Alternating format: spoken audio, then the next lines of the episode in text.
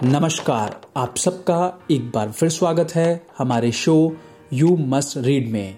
आज हम एक बार फिर आपके सामने हाजिर हैं इस शो का एक नया व बेहतरीन सेशन लेकर। इस शो में हम आपको बताते हैं कुछ ऐसी बेहतरीन बुक्स के बारे में जिनको पढ़कर या सुनकर आप अपने जीवन को एक बेहतर दिशा दे सकते हैं। इसी सीरीज़ को आगे बढ़ाते हुए आज हम आपके लिए लेकर आए हैं कुछ ऐसी बेहतरीन बुक्स जिनको पढ़कर आप अपने जीवन को बेहतर से और बेहतर बना सकते हैं। तो आइए शुरू करते हैं इस शो को और जानते हैं इन बुक्स के बारे में। आज की हमारी पहली बुक है पावर ऑफ़ पॉजिटिव थिंकिंग साहस से ही मज़बूत इरादे बन सकते हैं। अपनी योग्यता पर विश्वास करना ही साहस है। आपका अपने काम में विश्वास ही आपके सपनों को हकीकत में बदलता है। साहस विपरीत परिस्थितियों का मुकाबला करना सिखाता है। भय से मुकाबला ही साहस है। साहस से ही पता चलता है कि अब एक मज़बूत इरादा बनना है। दूसरी बुक है इन्फ्लुएंस। एक की प्रशंसा से कई लोग प्रोत्साहित होंगे। दूसरों की प्रशंसा पाने में खुशी मिलती है। यदि आप लोगों के कार्य की प्रशंसा करते हैं तो आप उन्हें ज़्यादा काम करने के लिए प्रोत्साहित कर सकते हैं। विशिष्ट कार्यों की प्रशंसा करें।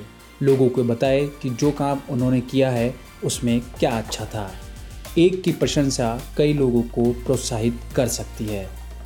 आज की तीसरी बुक है विनिंग बॉडी लैंग्वेज शारीरिक हाव भाव भावनाएँ दिखाती हैं। जिस तरह एक तस्वीर में हज़ारों शब्द छिपे होते हैं, उसी तरह आपके शारीरिक हाव भाव बहुत कुछ कहते हैं। कई बार आप हाव भाव के ज़रिए मन में छिपी सच्ची भावनाएँ भी दिखाते हैं।